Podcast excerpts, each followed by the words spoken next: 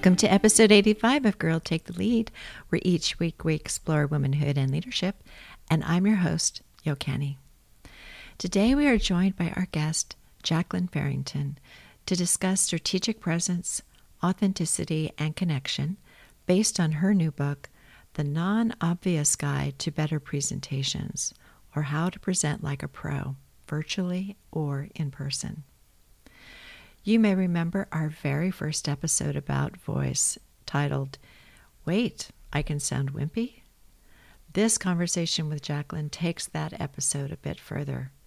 We had a lot of fun discussing some very important communication issues. I really liked when we talked about treating a phone like a teleprompter and how to connect with audiences when doing so. Plus, she's given some thought to working with a bully in a meeting trying to shut you down. Here's a bit about Jacqueline's background. She has over 20 years' experience as a change maker, empowering leaders and their teams to spark transformation and innovation through communications. Known for her direct yet supportive and science backed approach, Jacqueline works with senior and board level leaders at multinationals such as Amazon and Microsoft. She blends her experience in the performing arts, communications, psychology, and organizational and executive coaching to help her clients find unique communication solutions. And she's offered us some in this episode. We hope you'll enjoy the listen. Here you go. Jacqueline, welcome to Girl Take the Lead. We are so darn excited to have you with us. And I can't wait to talk to you about voice and leadership and strategic presence. Oh, it's going to be a juicy one. So thank you for being here. Thank you so much for having me. It's great to be here. Yeah. So, why don't we start with you uh, just introducing yourself to the listeners so that they know a little bit about your background? Sure. I'm a coach and consultant who works at the intersection of leadership, communications, change. And what that means is that I, I support leaders in delivering transformative change so that that has a deep impact on, on their teams and their organizations and, and the world. Mm, that sounds great. And I think a lot of your your background too has been about helping people present better and have a, a, a stronger presence. Is that right? Yes, because the when I say the intersection of communications, leadership, and change, you really you can't be a good leader if you're not a good communicator.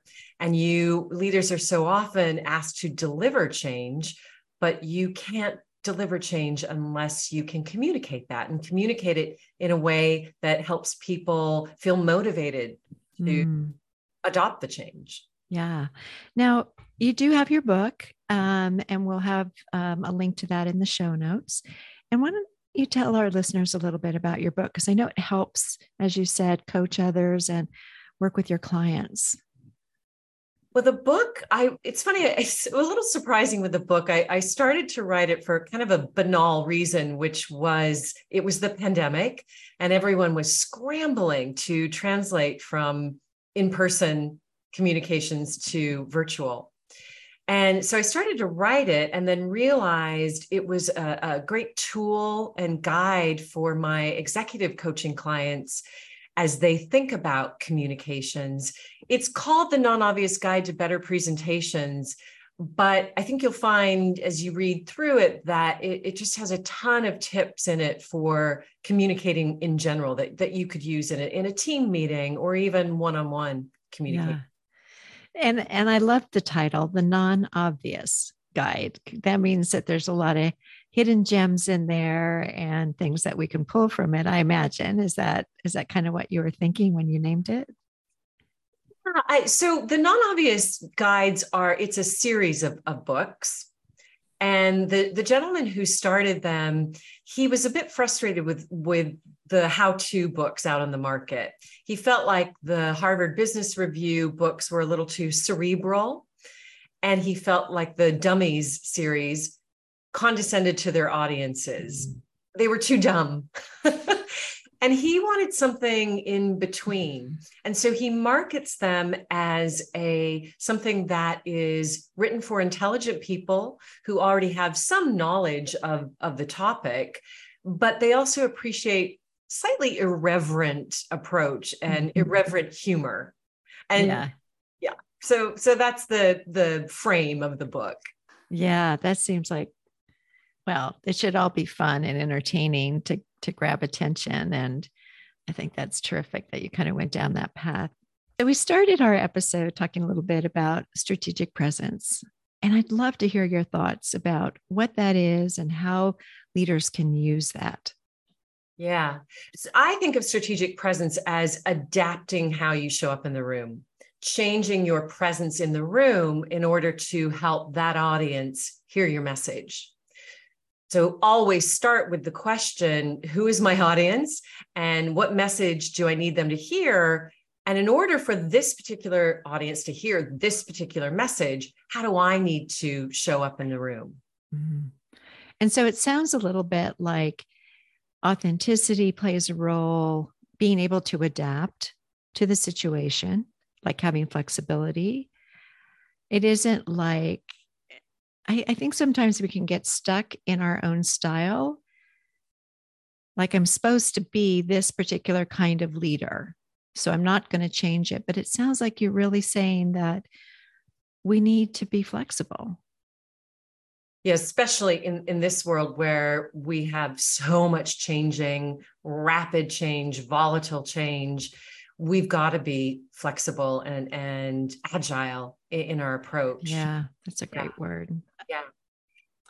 And you know, one of the things that we've worked a lot with on our podcast, and one of the key reasons I did this podcast was to help other women find their voice. And I wonder if you have anything to say about that in in helping all of us you know deliver it's it's like we get caught up in the emotion of what am i going to say? How am i going to say it? Am i going to be accepted? All of that. What are things that you can help us with when it comes to that? Finding your voice means getting into the arena. And getting into the arena is not comfortable because you're in it. You're in the arena. Mm. And the way that you can successfully engage in the arena is to give yourself opportunities to, to slowly put, put your toe in first, then, then put maybe half of your foot, then, then your full foot in there. Mm-hmm. I also think it's important to prepare for being in the arena before you get in there. Right. So, for example, thinking about how do I if I if I think that the arena is going to be high challenge, high stakes, kind of scary, how do I prepare for that in in advance? And one of the ways you can do that is to simulate that stress before you go in, to simulate maybe even failure putting yourself into a situation where you you might fail i i had this client once who she decided she she was terrified of public speaking and she decided one of the ways she was going to overcome this is that every time she ordered coffee at Starbucks, she was going to give some weird name to to the, the what what's the barista? The barista, thank you, to the barista. Uh-huh. And literally worked her way through the Bible with names that can't even pronounce. and at first it was really scary to her to do this. She was an off the charts introvert, really scary. But then she started having fun doing it. And that's just a low risk way of putting your big toe in the water. Yeah. well, I can see how anticipating an important meeting or something that you've been invited to and trying to think of what are aspects that are important to you about that meeting and what's important to the leadership in that meeting and helping the goals get keep moving ahead like being able to provide insights that maybe nobody else can see in the moment mm. right and being able to talk about them i also think it's a good idea to go last in the room because it allows you to have heard everyone else's concerns. That's a good idea. I'm a bit of a research nerd and there's research on that that if you're nervous, go first or go as close to the beginning as possible because otherwise you'll sit there and feel yeah yeah that said what i think what you what you've landed on is this idea of listening and curiosity mm-hmm. which gets our attention off of ourselves. I often see younger leaders when when they're in a meeting and they're thinking i've got to speak up. I've got to find my voice. I've, I've got to speak up. And i need to add something that's really insightful that adds value. Well where's their attention when they're thinking that? It's all on themselves mm-hmm. and they become hypercritical of what they're doing how they're coming across whereas if they if they switch that frame and they think about how do i listen to what's going on to the room how am i curious about what i'm hearing and then to your point what's a question that I can ask? So you think about starting small, questions are a small way of contributing our voices to meetings that are a little lower risk. And in fact, what I what I tell my younger clients is think about asking a question about the mundane or the obvious. Can you say a little bit about where you got those numbers? Then, once you get the answer, you can drill down into the answer. And that's possibly going to start getting you out of thinking about yourself, but also thinking about asking more astute questions. Yeah. And I'm thinking it probably gives your voice a chance to, you know, sometimes when those nerves are in your throat and your voice sounds like you're about to cry in like a second, you know just because you're not used to it and i i see this in in younger leaders as well you know that it's it's not comfortable. It's all the nerves are there.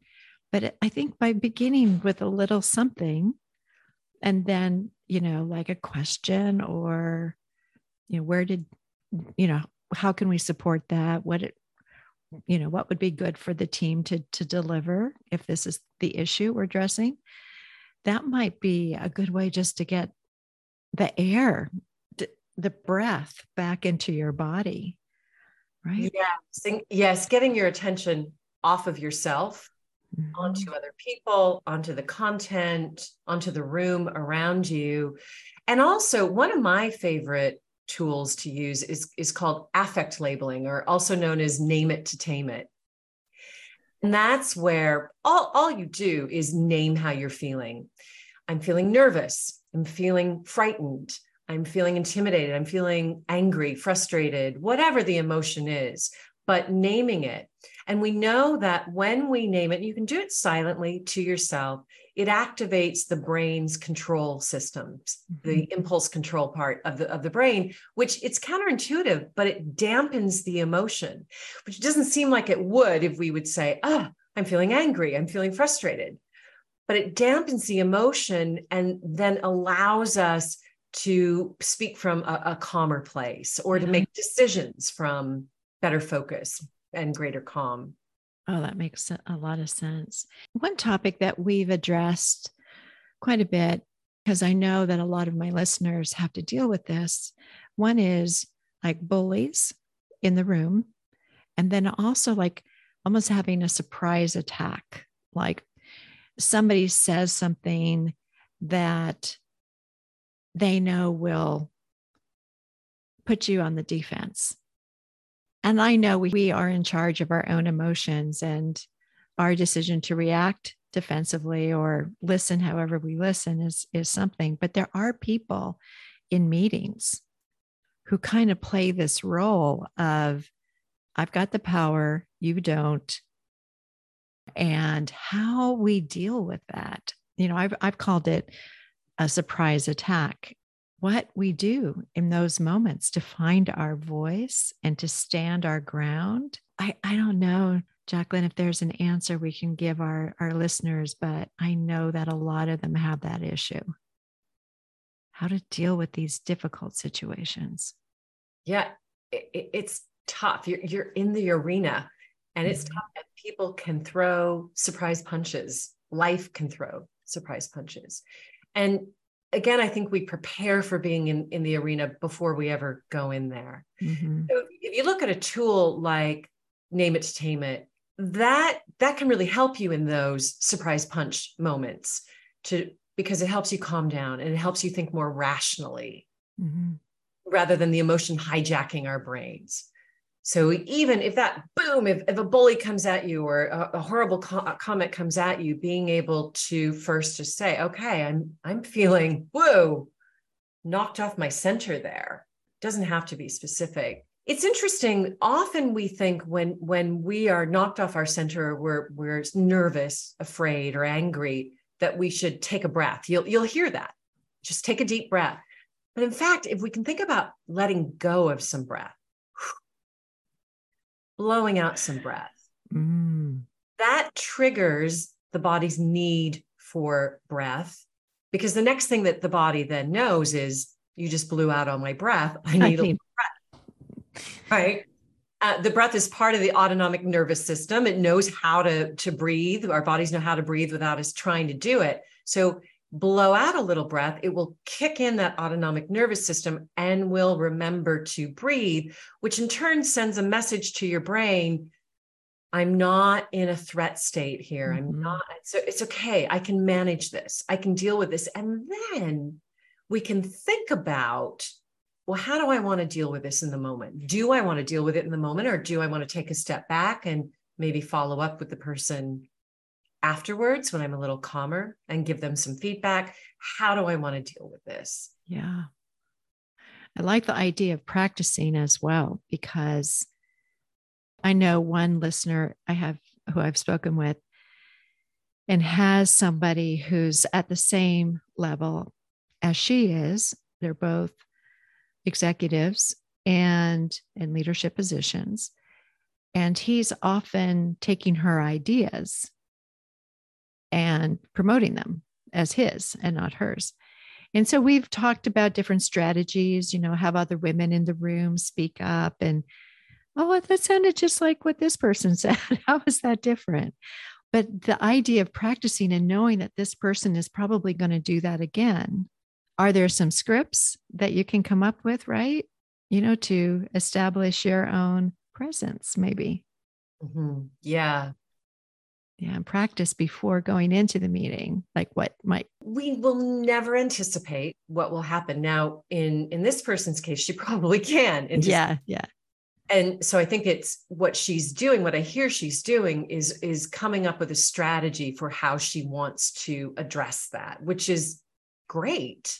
It gives her I, i'm hearing that she's using some allies. She's thinking about what she wants to say in the room. We can't always do that uh, one of the another tool I like to use is called implementation intentions. And implementation intentions sound like this when X happens, then I will do Y. When my manager says, reappropriates my idea and starts to just feed back to me my idea, then I'm going to turn and look at my my ally and she's going to speak up and say, hey, that was Jacqueline's idea. Or when my manager takes my idea, then I'm going to blow out some breath and calmly say, yes, I mentioned that 10 minutes ago. Mm-hmm. Mm-hmm. Whatever the strategy is, now what we know about implementation intentions is that it primes the brain to deal with curveballs. So again, we, we can't ever anticipate everything that's going to happen. But because we've done some scenario planning and implementations are just another way of thinking about scenario planning, because we've done some scenario planning, we can then better manage that one unexpected thing that we never thought would happen. We can better manage it when it when it happens. Mm, that's really great. I think that could help some of my listeners. I really do. you um, talk in your book about tips to connect scan, switch, and speak. I think. Um, how how does that work? In definitely, especially for our Gen Zers, um, and how they are, you know, such a different kind of generation that is definitely becoming young that are becoming young leaders. Well, scan, scan, switch, and, and, speak is a tool that I use with my speakers when they're on stage and they have to work with a teleprompter. And why that eats into connection is is because a lot of times when people are early days working with a teleprompter, they speak to the teleprompter. Mm. And their eyes are down on the teleprompter. So, so what I say to them is start to get used to this idea of scanning the teleprompter, reading ahead for where you need to go, then switching your eye contact, getting your eye contact out to the audience, and then speaking so that your eye contact and your speaking is out to the audience, not down at the floor, which is normally where teleprompters are. They tend to be down at the bottom of the stage. But it speaks to this broader idea of, of connection. And the the there are loads of, of tools around how to connect with others, how to connect with your audience. What I'd say is always start small. Think about those baby steps, starting small. And the way that you start small with connection is thinking first about your audience. Mm-hmm. What's meaningful to my audience? If I know their communication preferences, how can I adapt my presence and be more strategic in my presence to meet them halfway in their their communication preferences. And that's just a very easy beginning way to start to think about connecting with others.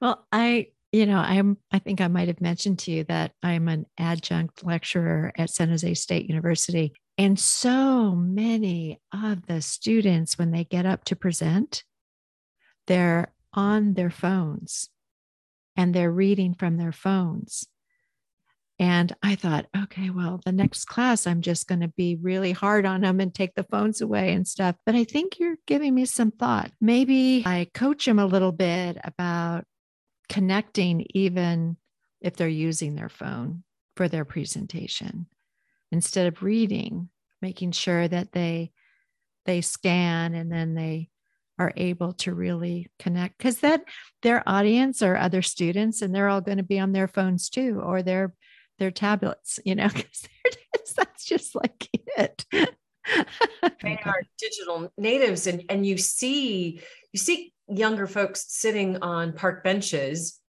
having conversations with each other like this. Yes, yes. And so I'm curious too, though, about intent, because communication is all about intent, clarity of intent. And how are they trying to make their audience feel as as they're speaking. What is their intention? Mm-hmm. yeah.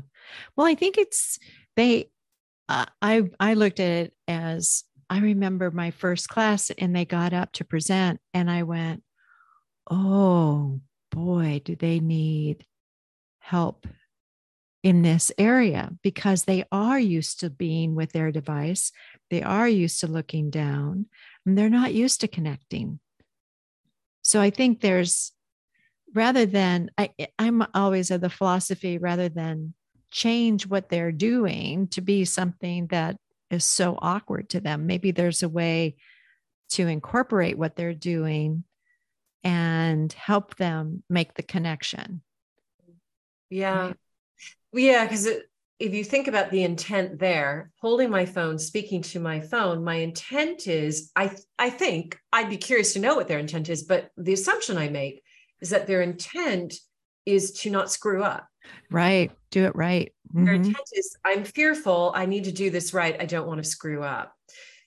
And and so if they can use something like scan switch speak, they still have that crutch there initially to help support them in taking some risks, but then they start to use a tool to learn to get the eye contact up and then think about how am I trying to make my audience feel? Yeah. Yeah, that was great. Well, I think we could keep going all afternoon, but is there anything we didn't cover that you would like to cover for our audience? Because there I think they're so committed to learning about how to be, you know, have that presence of leadership and and be with their audience. So. You, you, we, we didn't really talk about this idea of strategic presence and authenticity. And I think strategic presence helps you be more authentic. You hit on it a little bit when you said sometimes leaders feel like I have to be one kind of leader and that's it. Yeah. And, and yes, we often get those messages. That idea of executive presence is frequently set by the, the dominant culture, the people who are the leaders at the top. And it's often a very restrictive, limited way of thinking about presence. Whereas this idea of strategic presence is more authentic because none of us are only one thing. We go through our day and we are many different people, identities, roles. I, I, wouldn't dream of talking to you the way I talk to my dog. I would not dream of it. Yeah. I adjust my presence based on who my audience is. And I think probably there must have been somewhere along the line that some assessment was made that if you change yourself to your audience, you're being inauthentic, right? And what you're proposing and challenging us to look at is the exact opposite. Yes, and to draw on our values, the different identities that we own in, in life, and asking ourselves, well, what part of myself do I need to amplify in this situation in yeah. order to be a more successful communicator? I was thinking about my dad, and we were on a vacation as a family. My dad is first generation Mexican, born here in the States we were up in Canada and he had driven like, I don't know, all day or whatever to get to this town. And we go in. He and I went in to get a hotel room. And the man said, We don't give rooms to Mexicans here. And my dad turned and said, Oh, we all have our idiosyncrasies and walked out. And I was behind him. And I'll never forget it because, of course, he responded in a way that was just amazing. And the guy probably had to go look the word up in the dictionary. but I think I think what you're getting at is, you know, you adapt to whatever is needed in the moment. Right? Yeah, absolutely. And this world, this current world requires us to do that. Yeah. It can't be just one thing. Right. And it, in fact, it's more authentic but because this idea that there's one person in our brain controlling everything, our brains aren't, aren't hardwired that way. Our brains are hardwired to help us perform multiple functions, multiple mm-hmm. functions. Yeah. And each of those functions has a different sense of self. Yeah. So that's all we're doing is embracing our whole selves, our, yeah. our, our unique thinking style, our unique decision making style, but also understanding that maybe we need to flex those styles sometimes and expand and our repertoire. Yeah.